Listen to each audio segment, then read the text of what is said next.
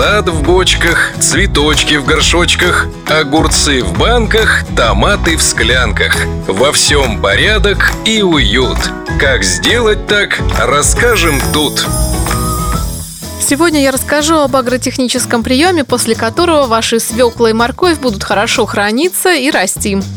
Полезно знать. Во второй половине лета, в начале или середине августа на грядках с корнеплодами можно выполнить второе прореживание. Этот период обычно приходится на момент завязывания небольших головок. Если прореживание не сделать, то это приведет к постепенному загущению посадок, к искривлению будущего урожая корнеплодов, недостаточному размеру и к маленьким срокам хранения свеклы и моркови. Хороший совет.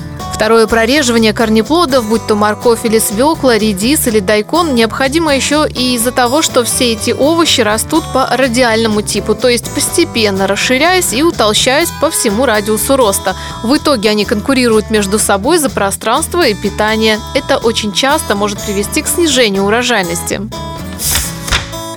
Прореживание лучше выполнять после хорошего дождика или полива. Между растениями нужно оставлять 5-6 сантиметров, если это грядки свеклы, и немного меньше 2-4 сантиметра, если это, например, морковь. Эти цифры приблизительные, равняться нужно на характеристики сортовых особенностей овощей.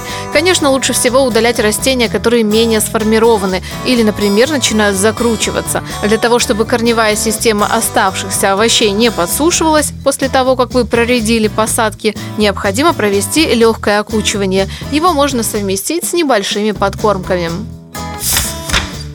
Свеклу, например, можно подкормить натрием. Развести чуть меньше столовой ложки обычной поваренной соли в ведре воды. Проливать таким раствором можно не чаще, чем 2-3 раза за сезон. Также она хорошо отзывается на подкормку бором из расчета пол чайной ложки на ведро, а также можно присыпать почву золой.